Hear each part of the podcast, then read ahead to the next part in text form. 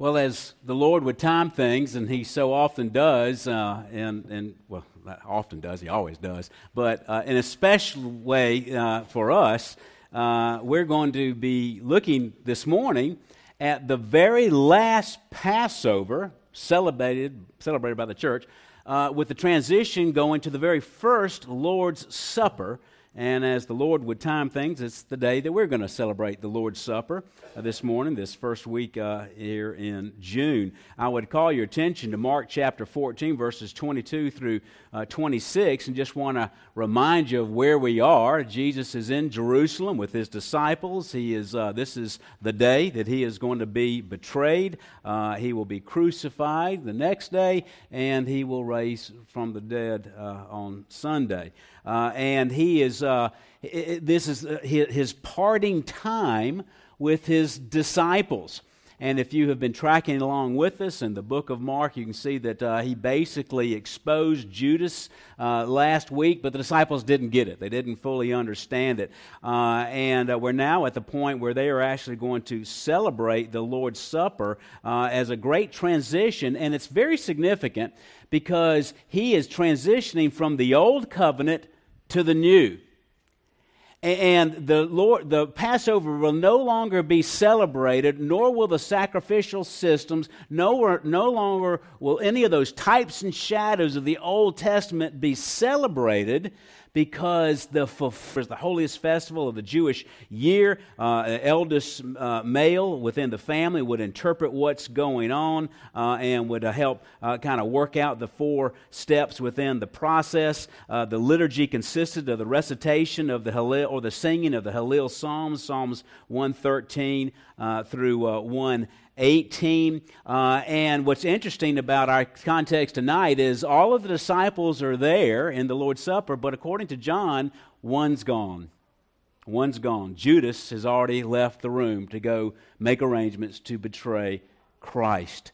So the Judas is out of the room. Now the intimacy between the true believers in Jesus Christ can take place. But what I hope to kind of convey this morning is just the significance of the fulfillment of all of these wonderful prophecies, all of this truth, and the coming and the power of the coming of the new covenant that was promised to us in Jeremiah and Ezekiel. And in so many ways, the, the demonstration that Jesus is going to have here, the transition of the Lord's Supper, is going to show this. Over the millennia, over the centuries, millions, millions of Passover lambs were sacrificed. But according to Hebrews 10, they were all insufficient to do away with sin. But the final Lamb of God will be sacrificed and will, be, will do away with sin for all of those who believe in him. Let's go to the Lord uh, and, uh, in prayer, and then we will join him in the upper room for the first Lord's Supper. Father, in faith, we turn to you right now. We pray blessings upon uh, the reading of the text. Um, Help us to understand this wonderful sacrament of the Lord's Supper, even as we participate in it today, God. There has been so much confusion over something that really should not be all that confusing. And I pray, God, that you would help to enlighten us both doctrinally about what the Lord's Supper is, but also help us to understand what it's not. And I pray, God, that even as we prepare to, to partake in this Lord's Supper, this wonderful symbol that has been part of the church, this sacrament for some 2,000 years, I pray, God, that we would uh, have a full understanding of what it is that we're going to do.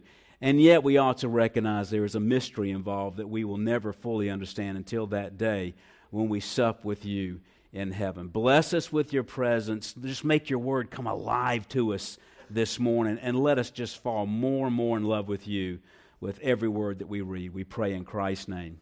Amen. Again, please turn to Mark chapter 14. We're just going to look at verses 22 through 26 this morning, uh, and you're going to see really three different areas. You'll find this as uh, in your home group helps uh, as an outline for you and as an insert that might help you kind of follow along with us. We would encourage you to uh, participate in one of our many home groups uh, where we go back through the service uh, uh, and the sermon and try to gain a little bit um, greater understanding. If you can't participate in that, we would encourage you to use this as both a personal devotion and also as a family devotion, perhaps, as maybe you ask some of these questions within your whole household there. But we're going to see here three different components here. We're going to see the bread in verse 22, the cup in verses 23 through 25, and then the close uh, in verse 26. I call your attention now to Mark chapter 14, beginning in verse 22. God says, Mark writes, While they were eating, he took some bread, and after a blessing, he broke it and gave it to them and said, Take, eat. This is my body. And when he had taken a cup and given thanks, he gave it to them, and they all drank from it. And he said to them, This is my blood of the covenant, which is poured out for many. Truly I say to you, I will never again drink of the fruit of the vine until that day when I drink it new in the kingdom of God. After singing a hymn, they went out to the Mount of Olives. So we see here, here the, the taking of the bread in verse 22. Uh, and again, just to remind you, the Passover meal, and it helps just to know the significance of the Old Testament Jewish practice of Passover, the transition uh, to fully grasp the transition to the Lord's Supper. But there were four parts of that meal. That began with a blessing and the pronouncement of the, of, the, of the blessing over the family, and then a ceremonial washing of the hands. And then the second part, a child was to ask this question Why is this night different from the other nights? And then the father or the eldest male would then recite what happened according to uh, the, the, the, fleeing from Exodus and the death angel going over uh, the homes and passing over the homes of the Hebrews and yet attacking the firstborn of the Egyptian household. Probably, they probably didn't have scriptures with them. They're not like us. They didn't carry their Bibles around on their phone. They didn't have smartphones. They had flip phones at that time. Uh, so they didn't have all that. So he just, they just, you know what they did? They memorized it. They memorized Scripture. So he's probably reciting from memory what it is that uh, they did there.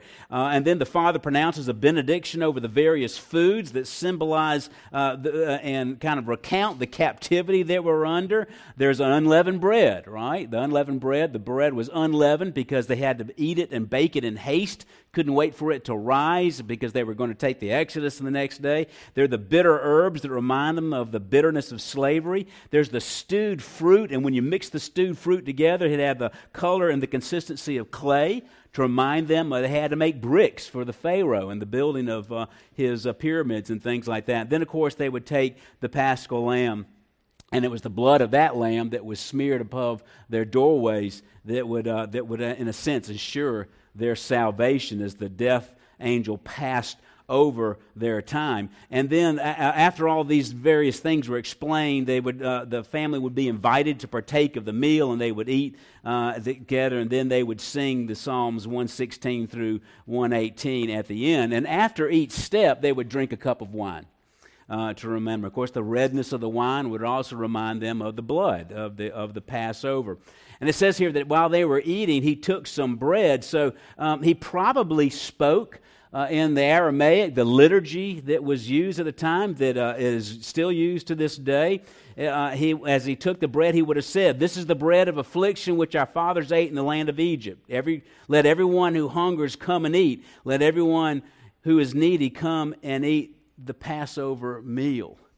And of course, if that sounds familiar, you might remember that Jesus invited everybody who was hungry and thirsty and burdened to come to him and partake of his salvation. And then he gives a blessing here. Uh, and uh, what would happen is they're all reclining around a circle. The head of the family would come up uh, and he would uh, take a cake of unleavened bread and then he would break it and he would pass it around to the individuals involved. And then they would p- pronounce a blessing over it. Praise be uh, thou, O Lord, sovereign of the world, who causes bread to come forth from the earth.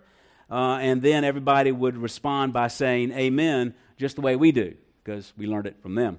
Uh, and then he would break it and he would give the pieces out and then they would pass it around. That's why I'm excited that today we're going to start passing the plates around again because uh, th- you get that more sense of a family meal, right? You know, uh, that's what we do. Can you please pass the potatoes? And we, we pass the food around as a family of God as we pass the bread and as we pass the cup around. Uh, and, uh, but it's interesting, normally that's a very solemn moment during the Passover meal when they're breaking the bread and, the, and the, the head of the household is passing, they're passing the pieces of bread so everybody has a piece of bread. Well, Jesus sort of breaks the silence here.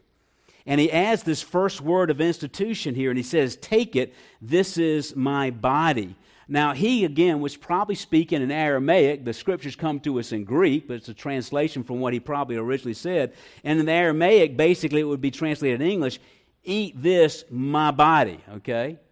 Now, there have been so many, there have been wars over what does he mean by this is my body.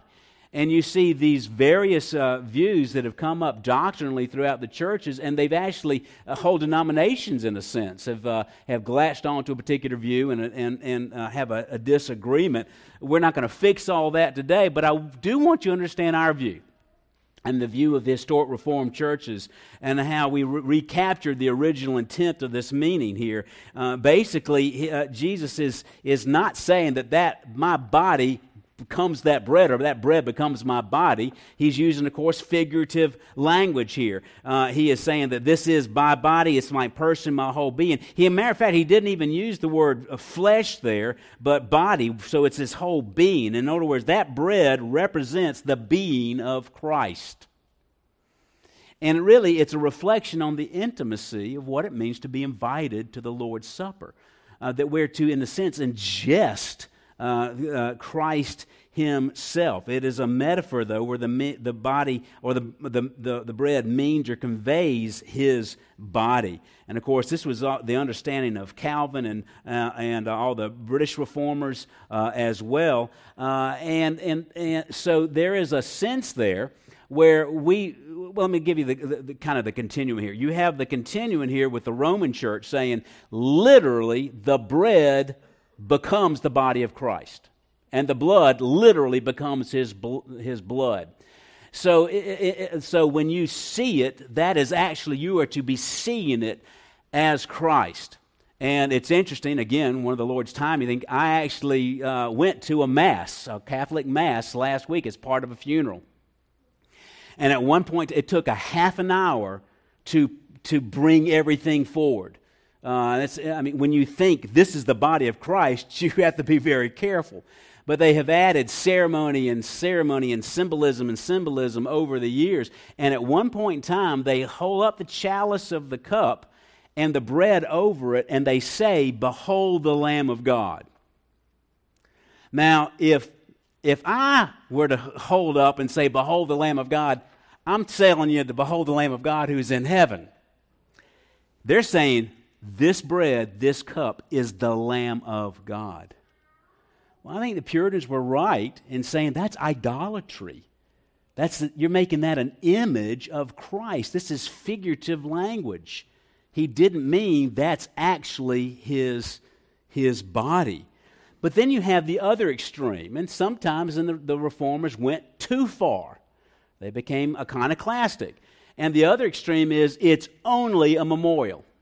There is nothing significant. The presence of Christ is not here in any kind of special or particular way. Well, I don't think he would have said, This is my body, if it was only a memorial. So we have sort of this position here that the body of Jesus, the human nature of Jesus Christ is in heaven. The divine nature of the Son of God is everywhere. But there is in a special, intimate, wonderful sense when we have the Lord's Supper that Jesus is here in a more intimate way, participating with us. He's invited us to a meal and to remember Him. It is a memorial, and He is present here, but the bread does not actually become the body of Jesus Christ. So he invites us to intimacy. He invites us to feed upon him, to be nurtured by him, and to be strengthened by him. Now, one reason why we believe he's using figurative language is because that's obvious the plain meaning of the text. you remember, put yourself in, into this upper room in Jerusalem. Jesus is breaking the bread and he's handed to you and saying, This is my body. And then the bread goes around all the disciples. He's still standing up front in his body. All right, so there's, there should be no confusion. There's not a single one of the disciples, even some of the blockheaded amongst them, that said, There goes his body. I'm holding it in my hand. He, they get the symbolism. They also got it when he said in John 2, his body was a temple. They also got it in John 6 when he said he was the bread of life. They also got it in John 10 when he said, I am the door. They also got it in John 15 when he said, I am the vine. The same use of figurative language to, to teach a very profound, intimate truth about the deity of Jesus Christ and the humanity of Jesus Christ. So, the same rules that we understand, the, the, the, use of plain language and communicating truth, where Jesus says, I'm the vine, are the same to be applied when he says, This is my body. Then he goes on to the cup with verse 23 here, uh, and he says, It says then, and when he's taken the cup after giving thanks, uh, that thanks would have uh, said sounded something like this speak praises to god in whom belongs all that we have eaten. And those who were responding uh, who were at the meal would have said praise be to our god for the food we have eaten. So it's a good example of, of uh, just being grateful for the for the cup here. Then he would have reached over with his right hand taken the third cup uh, and when uh, and pronounced a prayer of thanksgiving, uh, it's likely, according to some commentators, this was the prayer that the rabbis would have uh, had had uh, suggested using or said to use at the time. Think about Jesus saying these words May the all merciful one make us worthy of the days of the Messiah and of the life of the world to come. He brings the salvation of his kings. He shows the covenant faithfulness to his anointed, to David, to his seed forever. He makes peace in his heavenly places. May he secure peace for us all of Israel. And all of you are to say, Amen. Wow. I love how that starts. May the all merciful one make us worthy of the days of Messiah. You see, you're not worthy of the days of Messiah. You're a bunch of sinners. And, and that's doctrinally true also. I know most of you. we are not worthy of the days of Messiahs. So we start off by saying, Make us worthy of the day of Messiah. And Messiah, of course, is the one who does this. But he is very interesting. He says, This is, the, now again, this is red wine. He says, This is the blood of the covenant, which goes, should take you straight back again to the Old Testament. It's so tragic. And I think a lot of this comes through the era of dispensationalism, the, the, the, the almost complete neglect of Old Testament doctrine. We learn Old Testament stuff from flannel graphs in Sunday school and Veggie Tales and whatever it is that you you know we, we get the stories. We know about the fall of jericho and we know about gideon and we know about the different samson and those kind of things. But then we don't connect the dots doctrinally. Jesus is always throwing the dots at you. And he's saying this is the blood of the covenant now, there's no question, again, even the, the dullest of these disciples, and this is late at night at this point in time, would have connected the dot. What does he mean by this? Well, what he meant by this, for example, Exodus chapter 24. Moses took half the blood and put it in basins, and the other half of the blood he sprinkled it on the altar. And then he took the blood of the covenant, the blood of the covenant, and read it in the hearing, I'm sorry, the book of the covenant, and read it in the hearing of the people. And they said, all that the Lord has spoken, we will do, and we will be obedient. So Moses took the blood and sprinkled it on the people and said, Behold, the blood of the covenant which the Lord has made with you in accordance with all these words. So it goes back to an Old Testament. There's a sacrificial system. Uh, uh, uh, uh, there, uh, Moses takes this big basin of blood, he puts a hyssop plant in there, and he sprinkles it. Sprinkles it. It's one reason why we sprinkle when we do baptism. He sprinkles it all over the people, and they get the drops of blood on the people. And the people wanted that blood on there because it was symbolic of the forgiveness that comes because an animal animal just paid the price for their sins. And there's a visual sermon. They're getting that. Jesus says, My blood does that and more. This is the blood of the covenant. Now, if he wasn't God, that's really arrogant. but if he was God, that's really true. Because only the perfect sacrifice would be enough to forgive every one of your sins over and over, even the ones you haven't committed yet. So Paul, uh, Paul reminds us that this cup, uh, this is the cup of the new covenant in my blood. Now, when Paul speaks about that, which we will uh, get, again look at those words when we actually partake in the Lord's Supper, he's going back again to Old Testament in Jeremiah 31. This is the, one of the most significant passages in the entire Bible. It's one of this, this good news in the now. Who's Jeremiah? He's the weeping prophet, right? Why is he weeping? You imagine what it would be like if all of a sudden the state of Georgia and the state of North Carolina decide to invade Anderson. Why they would want to do that, we're not quite sure. But let's just assume all of these armies just come or besiege our town and destroy it. Jeremiah saw it. And he saw it coming. But he wanted to give the people of God hope even in the midst of all this destruction, there's a new covenant that's going to be so much better than the old covenant. You could never keep this old covenant, but God keeps the new covenant.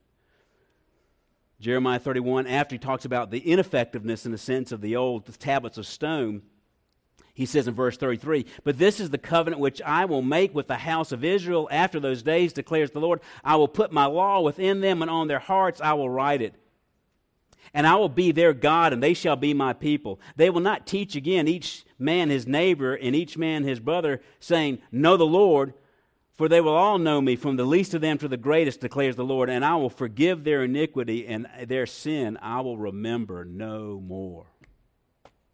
That's powerful. Now, this is God speaking. God has seen every single sin you've committed or thought about, He knows your heart. Don't you wish you could forget some of these sins? I mean, you ever been like mowing the lawn? Should have been paying attention to the lawn, but you're sitting there and you go back to, to 1987 for some stupid thing you said or done and you just sort of cringe. God's like, I don't remember that. I don't remember. Blood covered that. Don't remember that. I will remember your sin no more. But for that to happen, you have to have a sacrifice. Something has to, God is just. That sin has to be paid for.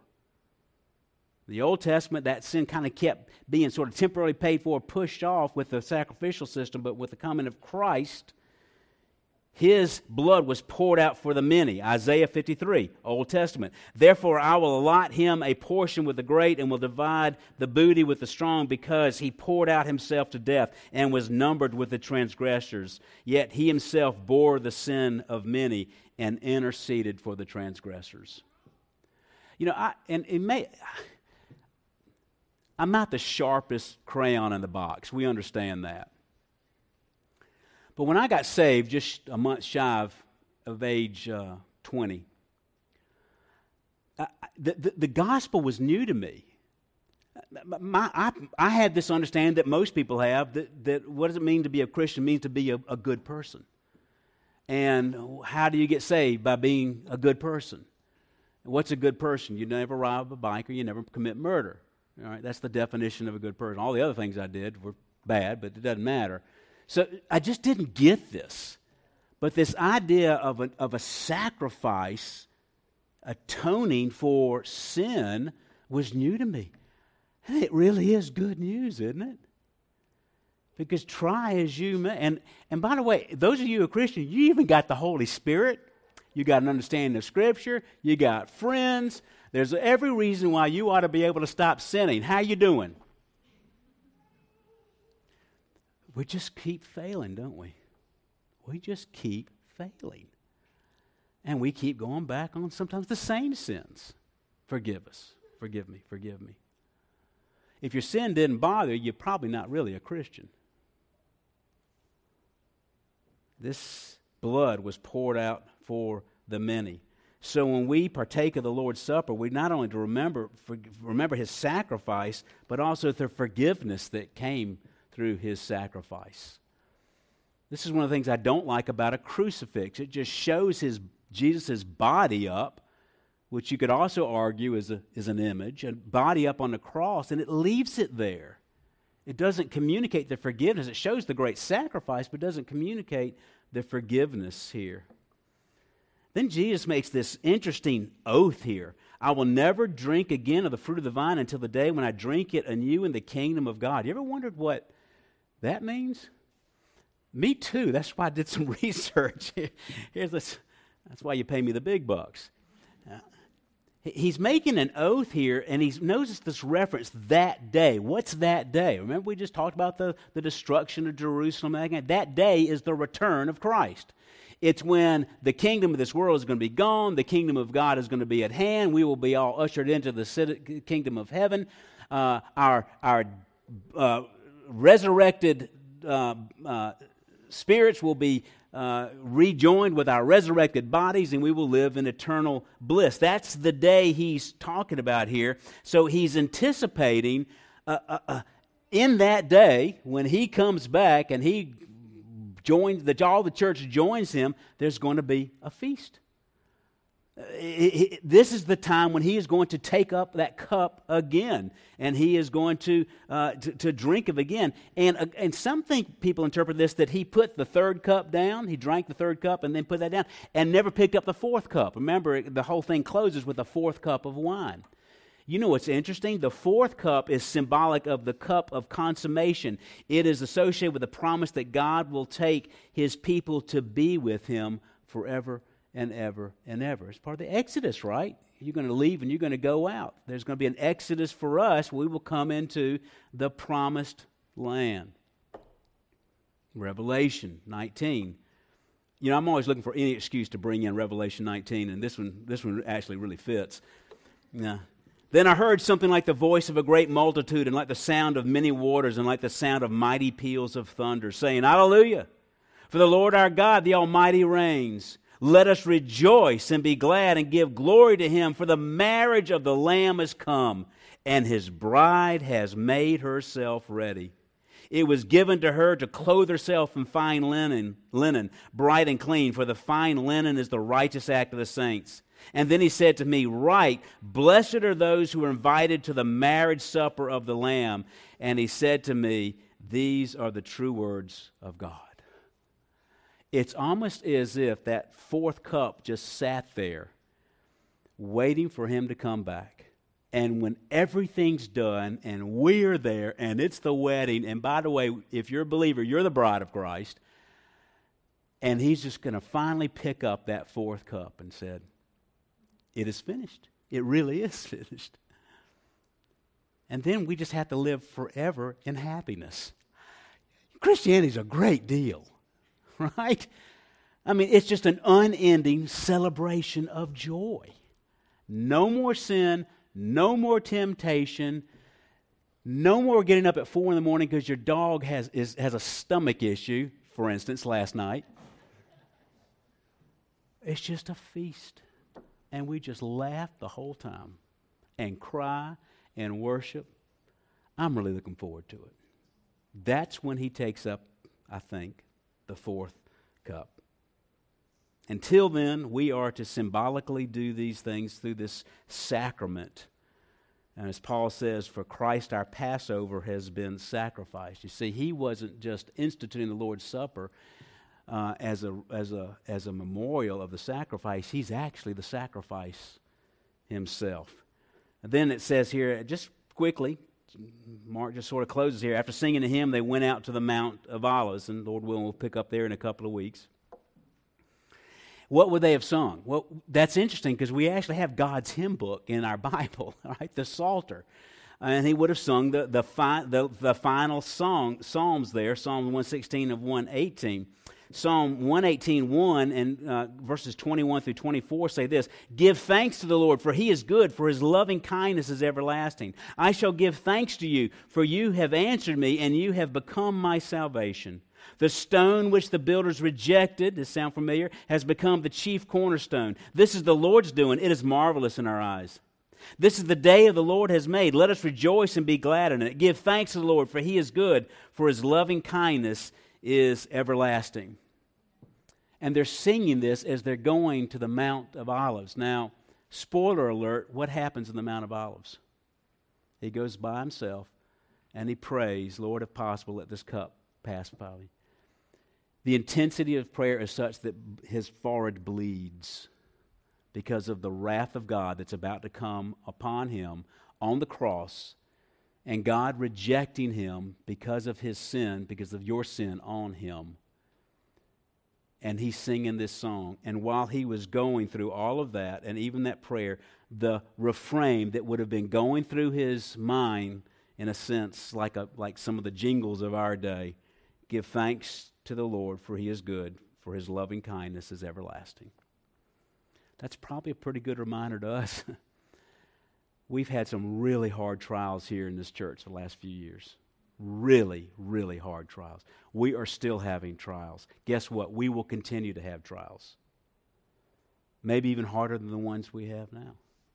None of them have ever matched the trial that Jesus went through for us. And in the midst of that, he could be singing, Give thanks to the Lord, for he is good, for his loving kindness is everlasting. He trusted in the goodness of his Father, and he was willing to suffer the wrath of God as a result. I just want to close with some helpful, kind of a helpful thought from James Edwards here.